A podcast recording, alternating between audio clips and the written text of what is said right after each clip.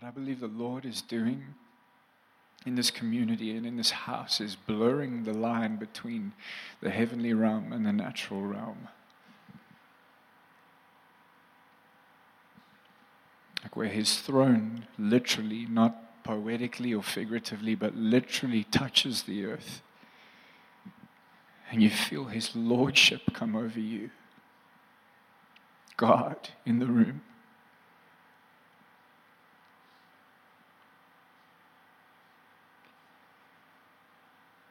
And it rocks me every time because, as moved as we are by His presence, I feel like I could never express the delight that He feels for His people that give Him their hearts, that give Him their praise. It's precious to Him. It's so precious.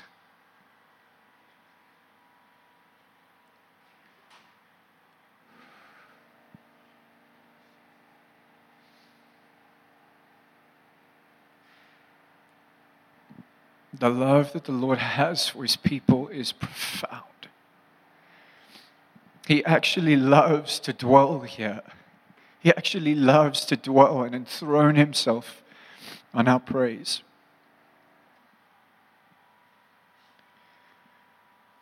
I don't know about you, but there is nothing else in this world that is worth giving my life for. I want that every moment of every single day. There is nothing else that could satisfy the longing in your heart but the glory of God Himself.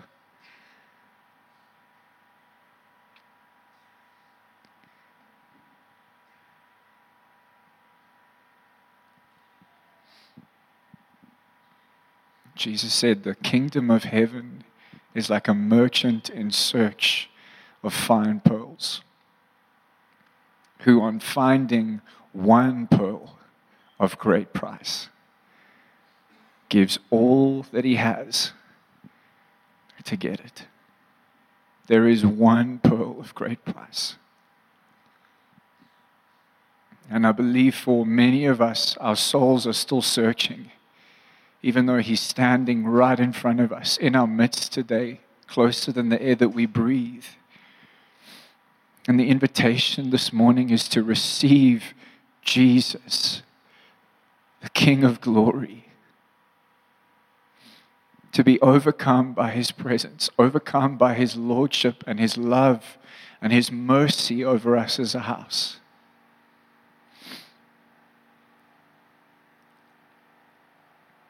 Only you can satisfy Jesus. Only you can satisfy.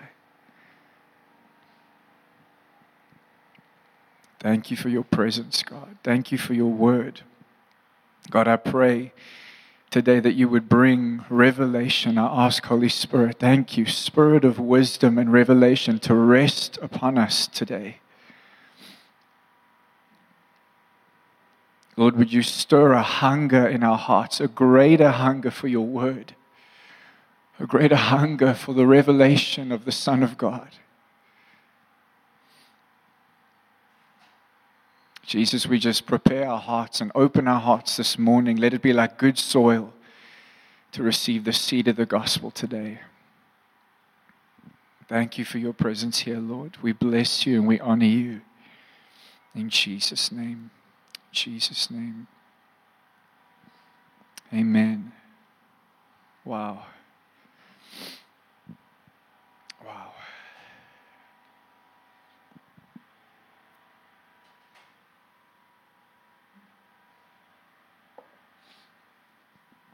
It is an incredible honor and privilege, as always, excuse me, to get to share the word with my family, um, with this beautiful house. Um, I really treasure not just this building, this place, but the, the people that God has brought here.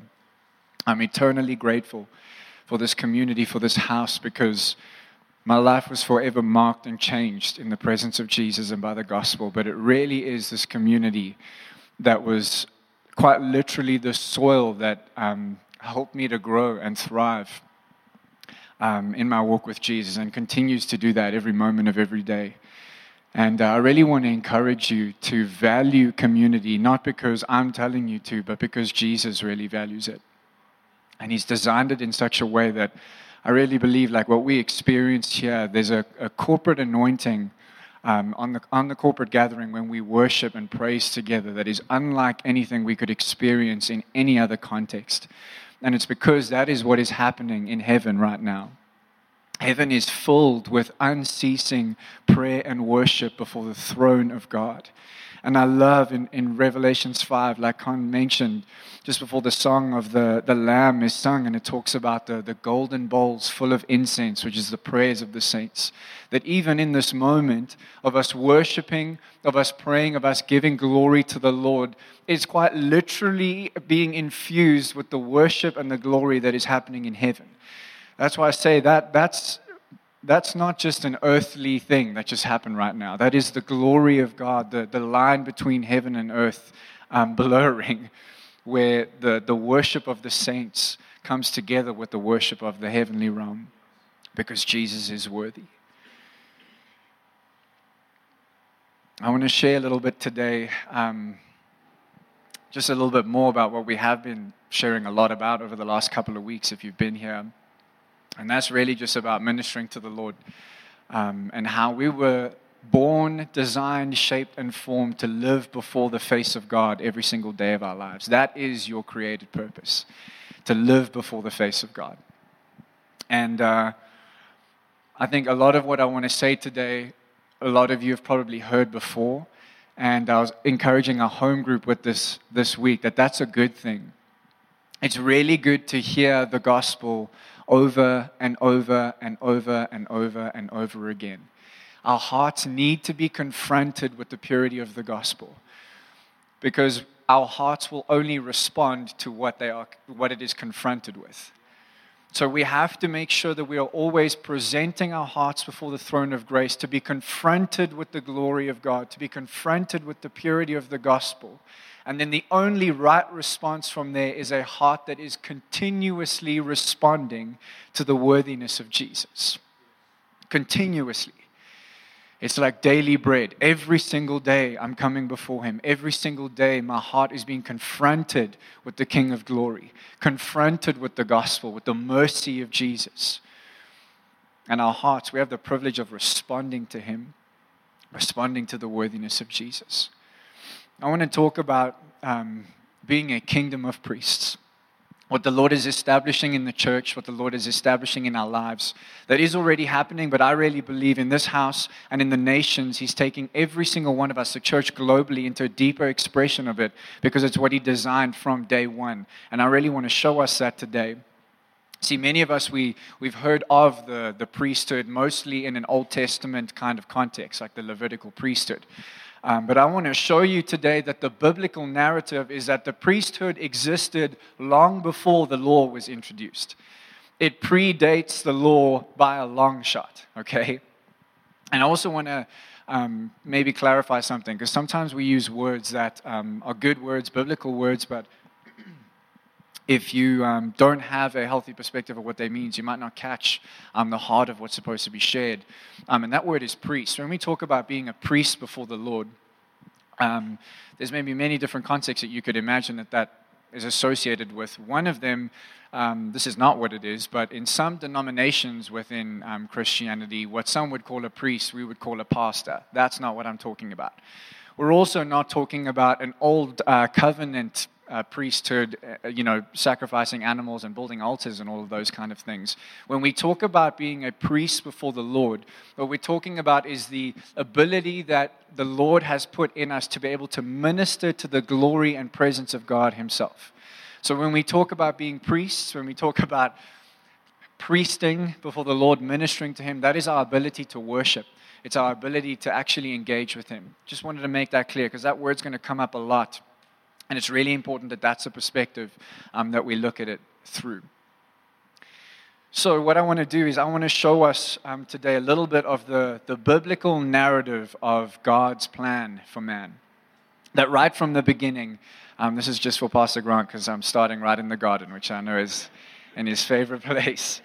Um, I touched on this a couple of weeks ago Um, but Genesis 1, the creation of man, is one of the most profound um, stories that is so misunderstood um, in, the, in the modern day church that I believe has still left much of the church today searching for their purpose in places outside of the presence of God. We're searching for it in gifting, in our work, etc., etc., etc. And it's because the story of the garden has been reduced to a man who was made to be a gardener. And he made a big mistake, and now we're all kind of being punished for that mistake. um, but that's really so far from the truth. Um, Adam if you, if, when you read Genesis, it says that he was made, uh, God breathed life, breathed his breath into his nostrils, which means that Adam was quite literally formed before the face of God. And after that, it says he placed him in the garden. So Adam didn't just wake up in the Garden of Eden, he woke up before the face of God and was planted in the Garden of Eden. That's really important, right? Um, then it says that he was um, put there to tend and keep the garden. Now, we imagine that as, as, he was gardening. It was like God was like, here's your shovel, get to work, buddy. and um, so much of us believe that that's our purpose in life. We've got to find the work that God has called us to do, and only once we get that right, um, are we walking in everything that He's called us to do? And I want to say that that is a fundamental contradiction to the biblical narrative of God's plan for mankind. He did not put Adam in the garden to be a gardener. The garden is literally the first sanctuary, uh, tabernacle, temple, whatever you want to call it, that existed on the earth and God's design for man, his intention for placing Adam there was to be a priest unto him. And the way that we know that is when it says uh, he gave um, him charge of the garden and he, and he commanded him to tend and keep. Those two words, I touched on this um, a couple of weeks ago. I might butcher the pronunciation, but um, the word tend and keep, it's halak and nuak, which when used together is used commonly in the Old Testament. And every single time not most of the time, but every single time those two words are used together, it is talking about the priests ministering unto the Lord. So it doesn't make sense for Adam to just have been a gardener because think about it, this is before the fall. So, what would he have done in a garden where there are no weeds, there's no thorns, nothing dies, there is no corruption, there is no death? It is nothing but a beautiful place for man to come and minister to the Lord. Man was created to live in the face of God, to live before his face. That's the, the, Hebrew word. When we talk about presence, we're talking about his face, to be that close to him. And if we miss that right at the beginning, then we totally miss the heart of God in everything else that happens from Genesis through to Revelation. We will not understand why God does the things that he does if we miss why he made man in the first place. We must understand that man was made to be a priest unto the Lord, to minister into his, in his glory and to his presence. God literally gave mankind the privilege of hosting and ministering to his glory on earth as it is in heaven.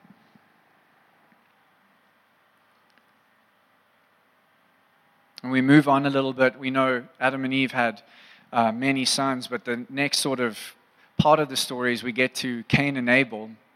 Everybody knows the story uh, really well. We know that Cain kills Abel, but why does he do that? Have you ever thought about that when you read the story? He does it because he is jealous over Abel's offering to the Lord, that it was accepted by the Lord, but his was rejected. And the, the picture to see there is that Abel had a heart that was fully given to God. He gave his best, where worship really was sacrifice. It was costly for him. And he was committed to worshiping the Lord. Whereas for, Abe, um, sorry, for Cain, it was more of an obligation. He did it out of obligation, not out of a sincerity to actually encounter the living God.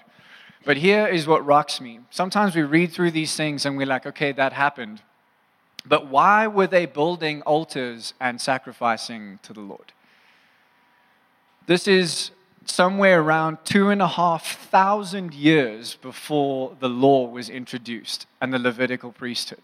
Where there were commands to do things a certain way, to worship and sacrifice in a certain way. Two and a half thousand years before this is introduced, we're already seeing this pattern of worship beginning to form. Where did they learn that?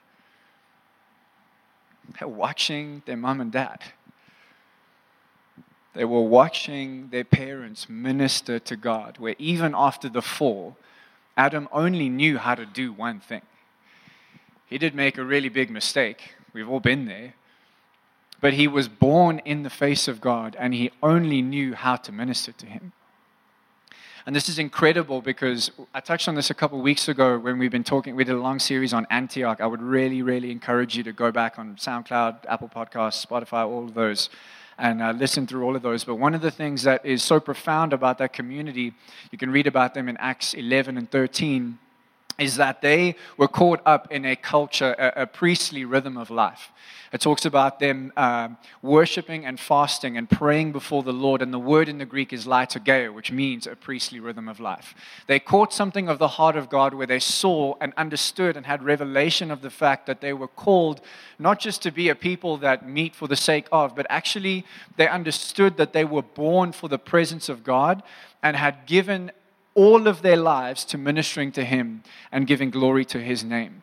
And what's incredible about it is when it describes them coming together to worship and to fast and to pray, in the Greek, the word they that is being used there is literally referring to the entire community of believers. That's men, women, and children. Every single person was fully given to ministering to the Lord.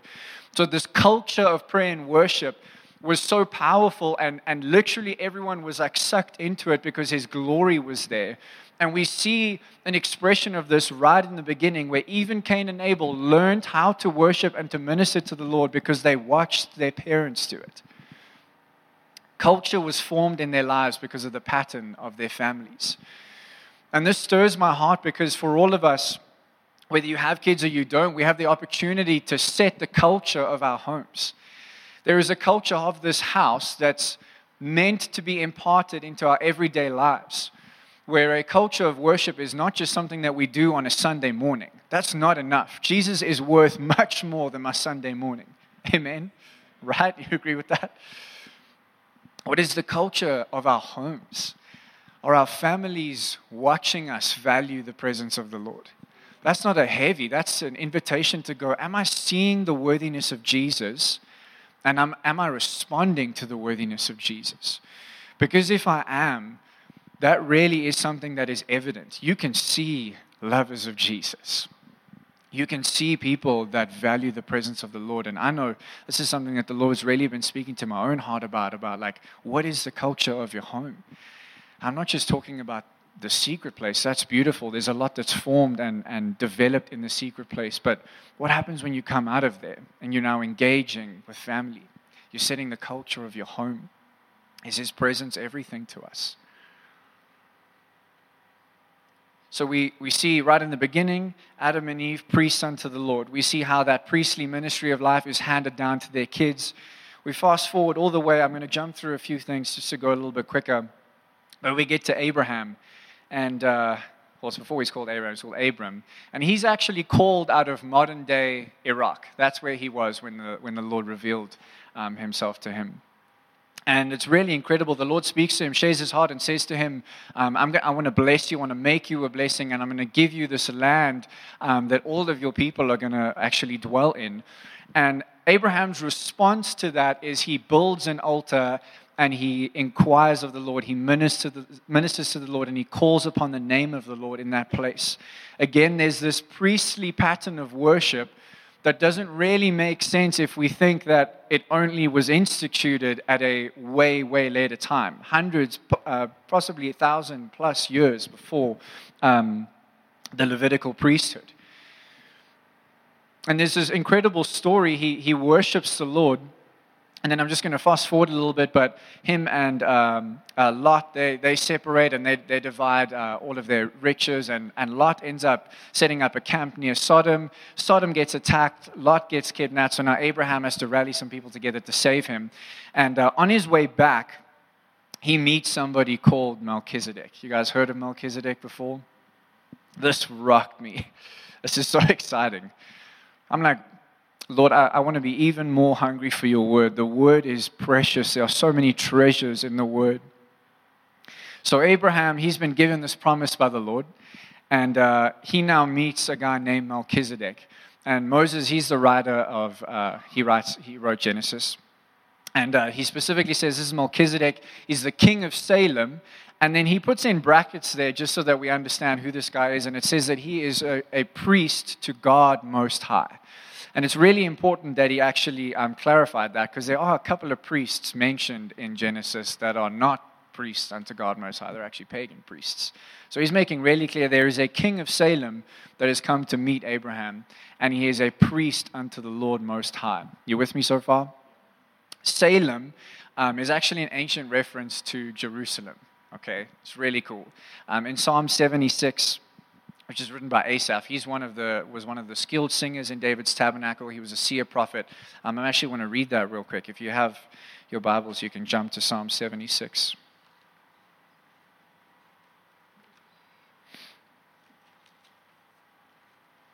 I'm just going to read it real quick for the sake of time. Just verses 1 and 2. It says, In Judah, God is known. His name is great in Israel. His abode has been established in Salem his dwelling place in Zion. So Salem is an ancient reference to Jerusalem. Salem means peace, Jerusalem means city of peace, right? So you can see how the word is the same. We're going somewhere, I promise. Melchizedek means king of righteousness. So he's the king of Salem, which means king of peace, and he is um, his name is Melchizedek, which means king of righteousness. You with me? We see a priest has been established in ancient Jerusalem before the people of God have even been sent there. In other words, this lineage, lineage sorry, of, of priestly ministry has continued to be handed down, where the Lord has made sure that there is always a people that is offering worship before his presence. Okay? He comes to the meeting with bread and wine. Bread and wine. What does that remind you of? Let's talk about Melchizedek. Um, if you want, you can write down Hebrews 7, verse 3. It says, He's with, this is speaking about Melchizedek. It says, He's without father or mother or genealogy, having neither beginning of days nor end of life, but resembling the Son of God, he continues a priest forever. Here's what this is saying. What is incredible about this interaction is that Melchizedek, according to scripture, is a foreshadow of the coming of Jesus. He represents the Son of God, okay? Now, in calling Abraham, in uh, Galatians 3 tells us that the gospel was preached to Abraham beforehand by saying, In you all the nations are going to be blessed. In other words, the promise that God gave to Abraham was a prophetic picture of the gospel which would come thousands of years later on. Okay? Keep that in mind. The gospel is preached to Abraham, the promise is given to him, and in the midst of that, God introduces him to Melchizedek to show how he is going to restore mankind to God. He's going to do it through a king who is also a priest, and that is Jesus, who brings the greater covenant of the bread and the wine, symbolizing his body broken for us, his blood spilt for us. So, even in the midst, in, in, the Old Testament, we just see the story of the blessing of Abraham, but in the midst of that, the gospel is preached, uh, preached to him. He's a man going after the presence of God, and in the midst of that, we see God's plan to restore man to his original created design. Obviously, this is after the fall, to bring us back to the place of being before his face and being priests unto him. Right in the beginning, this is already starting to be introduced. There's so many foreshadows, pictures of what the Lord is going to do through Jesus and what that's going to look like for us. And Melchizedek, he begins to pray over Abraham and he blesses him. And this interaction is essentially what, what you could look at it as is like this priestly ministry is essentially imparted to the lineage of Abraham, imparted into his family, um, which is obviously Israel uh, before the great high priest, which is Jesus, our King of glory, would impart it and reestablish it in all of mankind. You following me?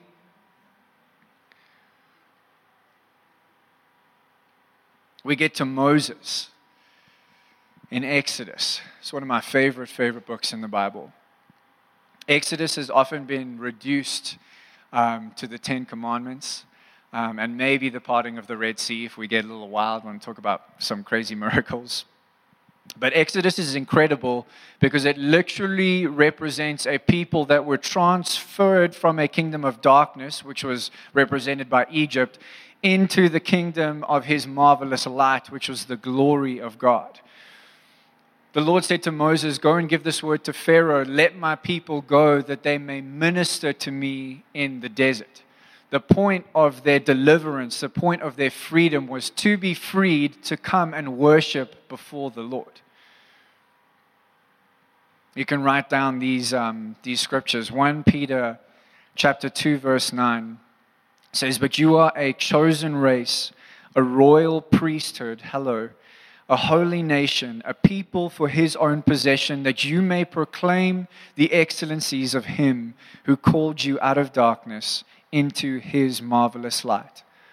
Colossians 1, verse 13 says, He's delivered us from the domain of darkness and transferred us to the kingdom of His beloved Son, in whom we have redemption, the forgiveness of sins. The Lord's invitation, we see this in Exodus 19 and in, and in 24. The Lord's invitation was for all of Israel to come and be a kingdom of priests unto God. But when they saw the glory of God on the mountain, we know this story, they were like, No ways, Moses, you go. Effectively rejecting the invitation for an entire nation to be a kingdom of priests. Let's rather have one, and he can just tell us what God's saying, lest we die. And what we see is that God's plan, even from then, was not just to have one person as a priest, not even just to have one tribe, which obviously ended up being the tribe of Levi, but it was that he was always after a kingdom of priests. The Lord's desire from the very beginning, even now up to Exodus and all the way through, is that he is seeking a people who would live for his presence, who would live to minister to him. We get to David. Man, I've, I've been rocked by studying the life of David. The only person that we know of that the Lord describes, the Lord Himself describes as a man after His own heart. Little shepherd boy who is consumed and obsessed with the presence of God, loves the Lord, even loves His law, Psalm 119, we probably know that one quite well. It's the longest, longest chapter in our entire Bible, 176 verses. It's quite chunky.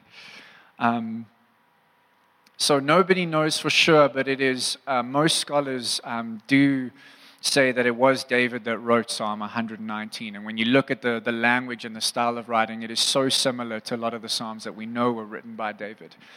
And here's what's wild is that all 176 verses, every single one of them is about being in love with the law of God. Some of it says his rules, with his testimonies, with his statutes, okay? Like he, he loves them, he wants them, he craves them. That's the language all throughout Psalm 119. So when most of Israel saw the law as rules and regulations, and hear me, it was a burden. We know that in Scripture, the, God's heart was never to burden man with the law. It was to reveal our need for a Savior. Amen. But David looked past the tablets of stone, if I can say it like that, and he looked straight into the heart of God and saw his desire for worshipers.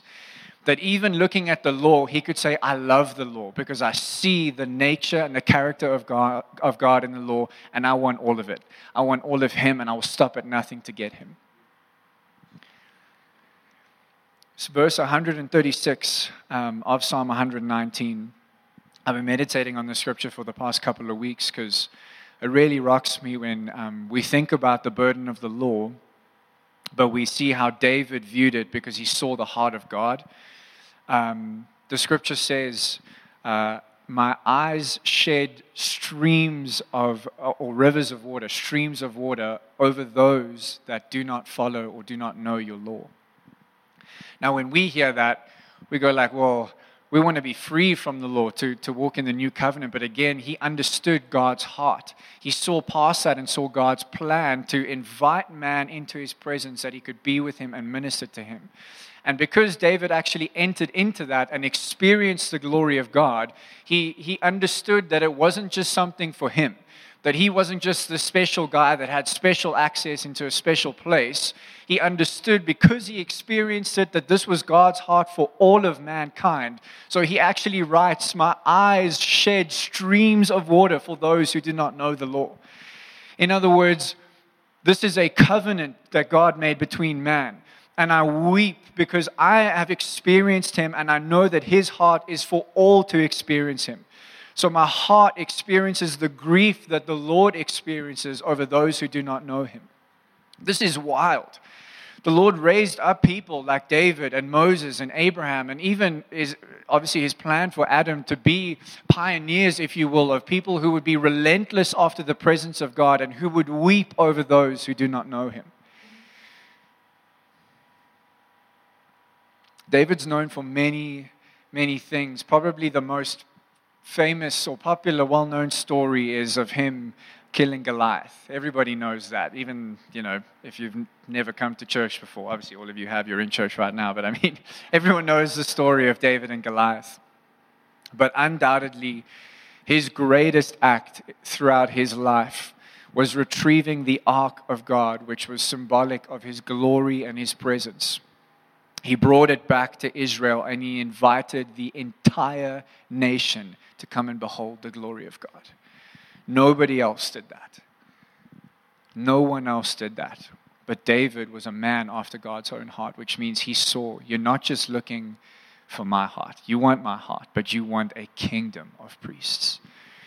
You want an entire world, an entire nation of people to be fully given to ministering to your presence, to find their belonging, their satisfaction, their purpose, and the joy of their lives in your glory. And that is the narrative of Scripture. That is the biblical narrative all the way through. We put so much emphasis on the sin and the mess ups that Israel makes, and they're there and they're a part of the story, but it's not the point of the story the point of the story is that from the beginning of time, God created man to be before his face, to minister to his presence. And he has relentlessly pursued mankind from the beginning of time to ensure that we could come back into that place that he made us for. Because of Adam's banishment from the garden, mankind needed a second Adam to restore us to that original priestly rhythm of life. We know the second Adam, that's what he's referred to in Romans, is Jesus. God's design for mankind is to live before his face and in his presence. This is the true biblical narrative. That is the point of the story. The component of sin and atonement is not the point, it's incredibly important. We have to understand, if we don't understand the way that God sees sin, then we won't really have much value for what He did to get rid of it in our lives. Sin is the only thing that Scripture describes as something that God hates because it is opposite to who He is. But sin is not the point of the story. He took the emphasis off of sin and put it on His face. He said, I'm coming to restore a people to my face. Let's read real quick 2 Corinthians chapter 4.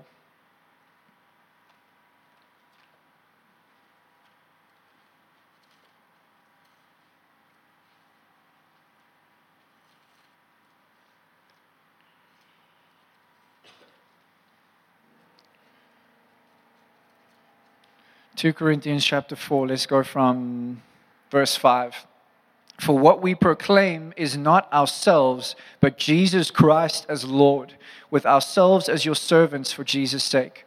For God, who said, Let light shine out of darkness, has shone in our hearts to give the light of the knowledge of the glory of God in the face of Jesus Christ.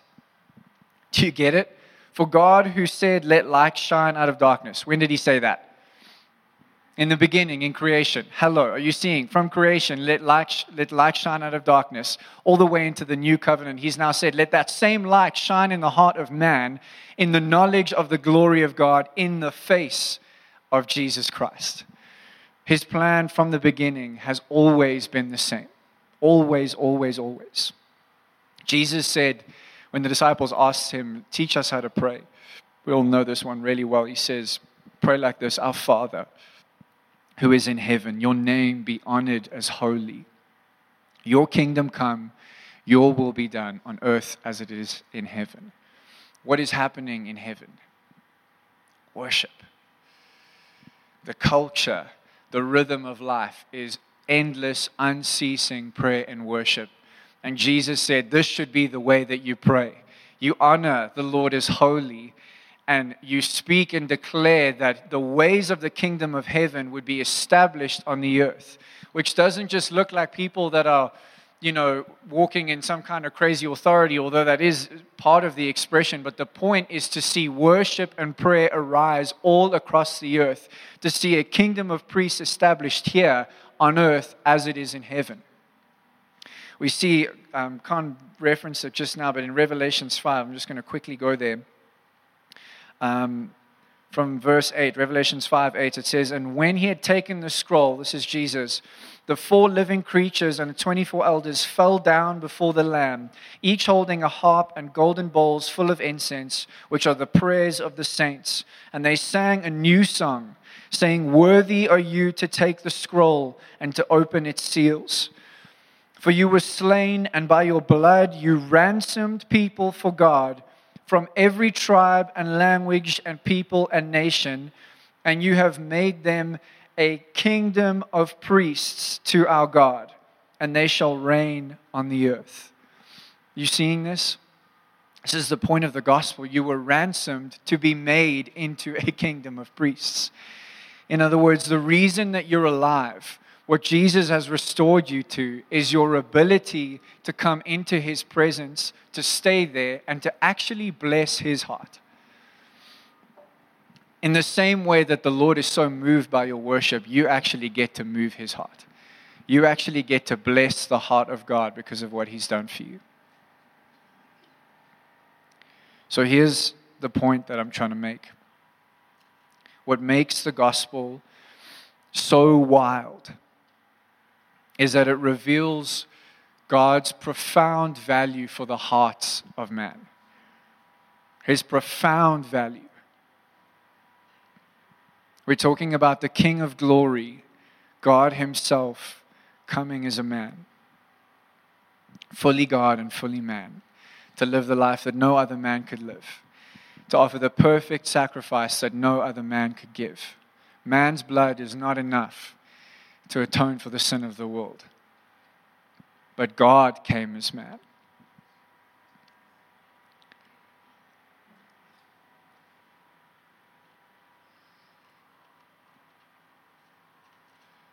Just want to read you something. I want to read a bunch of scriptures actually, if you want to make note of these, but I just really want you to listen to them, for them to hit your heart. This is Isaiah 9, from verse 6, which is a, the prophecy of Jesus coming. It says, For to us a child is born, to us a son is given. John 3:16, for God so loved the world he gave his only son. And the government shall be upon his shoulder. And here we go. And his name shall be called Wonderful Counselor, Mighty God, Everlasting Father, Prince of Peace. Of the increase of his government and of peace there will be no end, and on the throne of David and over his kingdom, to establish it and to uphold it with justice and with righteousness from this time forth and forevermore. The zeal of the Lord of hosts will do this. His name is Wonderful Counselor, Mighty God, Everlasting Father, Prince of Peace. This Jesus, this King of glory, did something really powerful. Isaiah 52, from verse 13, it says, Behold, my servant shall act wisely. He shall be high and lifted up and shall be exalted. As many as were astonished at you, his appearance was so marred beyond human semblance, and his form beyond that of the children of mankind. So shall he sprinkle many nations. Kings shall shut their mouths because of him, for that which has not been told them they see, and that which they have not heard they understand. Who has believed what he has heard from us, and to whom has the arm of the Lord been revealed? For he grew up before him like a young plant and like a root out of dry ground. He had no form or majesty that we should look at him, and no beauty that we should desire him. This is talking about God coming as man. He was despised and rejected by men, a man of sorrows and acquainted with grief. And as one from whom men hide their faces, he was despised and we esteemed him not. Surely he has borne our griefs and carried our sorrows. Yet we esteemed him stricken and smitten by God and afflicted. But he was pierced for our transgressions, he was crushed for our iniquities. Upon him was the chastisement that brought us peace, and with his wounds we are healed.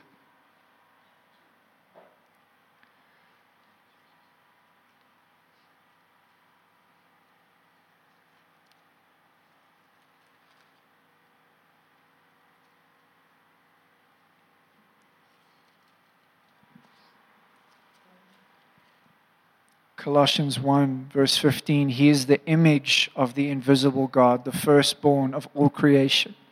For by him all things were created in heaven and on earth, visible and invisible, whether thrones or dominions or rulers or authorities.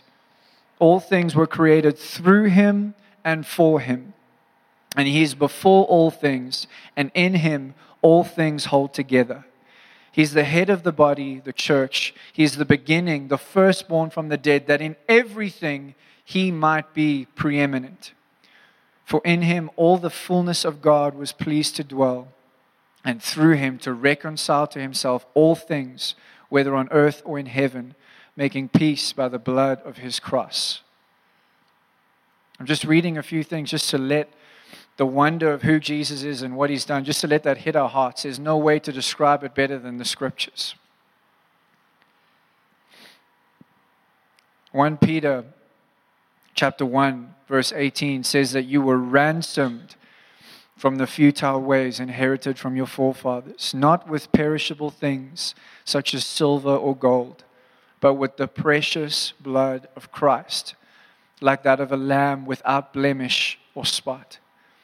He was foreknown before the foundation of the world, but was made manifest in the last times for the sake of you, who through him are believers in God, who raised him from the dead and gave him glory, so that your faith and hope are in God.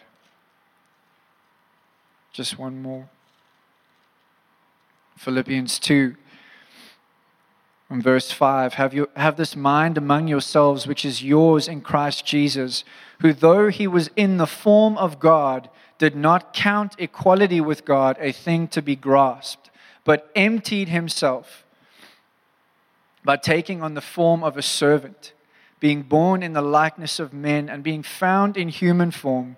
He humbled himself by becoming obedient to the point of death, even death on a cross.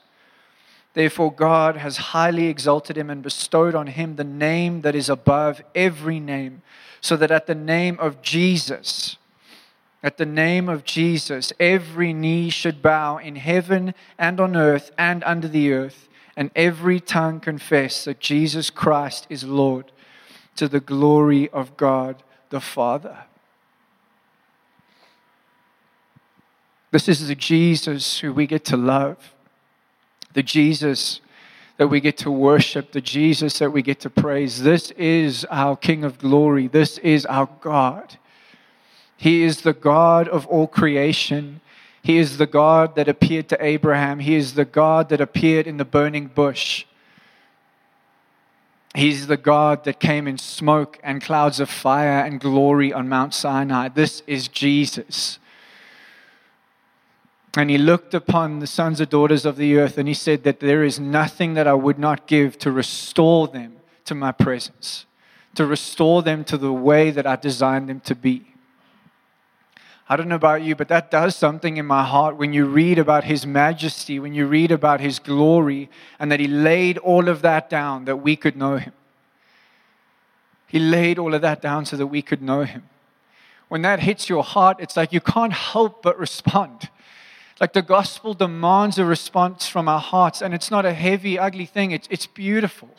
It's beautiful to know that our King of glory laid down his life, that I could see him, behold him, and know him, that I could actually experience his presence, not just in moments now and then, but that he would actually put his spirit, his innermost being inside of me. That the, the temple is no longer a physical place, but he has made his people the temple of God the reason why we experience His glory so beautifully and profoundly, like we did this morning, is because you and I are the temple of God in the new covenant. And He desires and longs to dwell there in a temple not made with hands.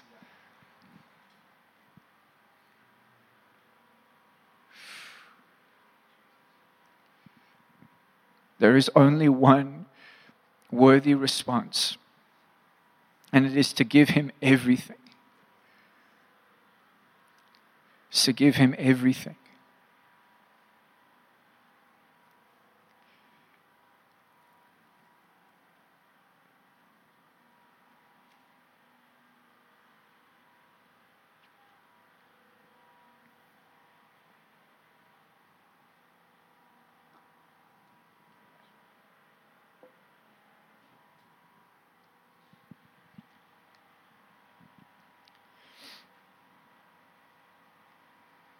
You can stand with me.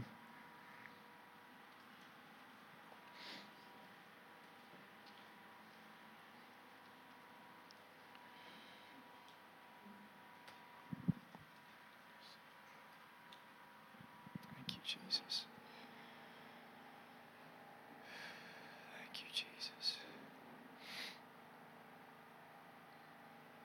Thank you, Lord.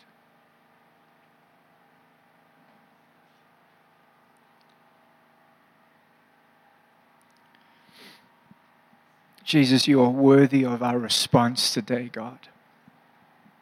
Thank you for the gospel.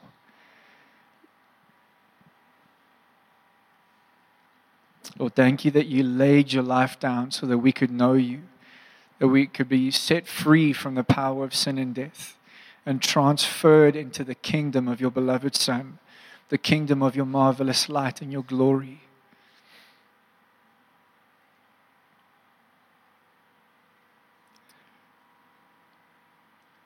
Lord, today we just we respond.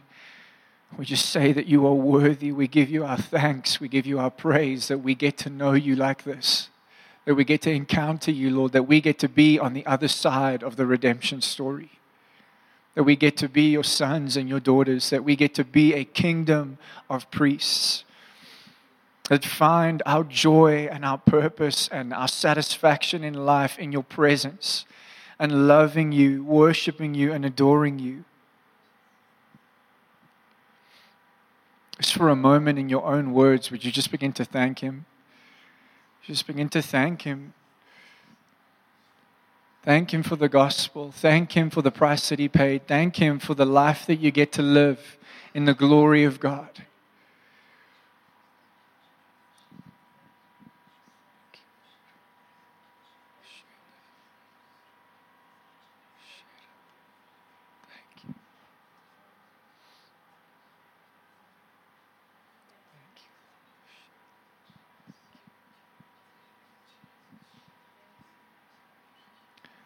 I thank you that you would stir a zeal for your house, your zeal in our hearts, Lord. A fresh fire and zeal for your presence. Holy Spirit, I thank you that this morning that you would impart a great and deep longing for your glory today, Lord. I thank you that you would open our eyes to see that there is absolutely nothing in this world that would satisfy our hearts apart from your presence. There is nothing in this world that would satisfy our hearts apart from your presence. Father, I pray that you open our eyes today to see the worthiness of Jesus in a greater measure, Lord. Open our hearts this morning, Lord, to receive your dream for mankind, which is to be a kingdom of priests unto your glory. Lord, would you fill our hearts afresh today with your love? Fill our hearts afresh today with your mercy and with your grace and with the joy of our salvation today, Lord. Fill us with the joy of your salvation today, God. We get to love you, Jesus. We get to love you. We get to encounter you. God, would you release joy into our hearts, fresh joy that is only found in your presence? Fresh joy, the joy of knowing you, God, the joy, the fullness of joy that is found in your presence. We release that today, God.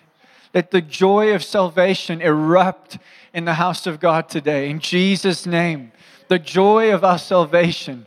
We get to be your sons, we get to be your daughters.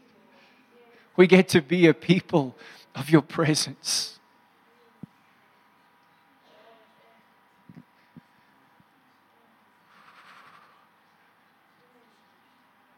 Thank you for the treasure of your presence, Jesus. There is no one like you, King of glory. No one like you.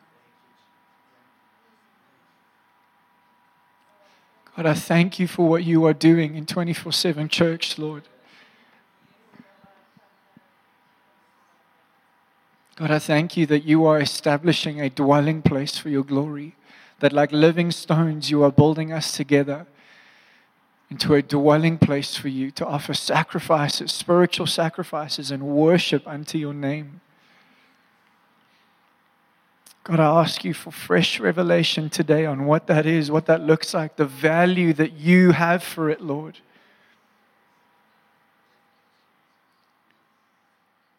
Oh, we love you, Jesus.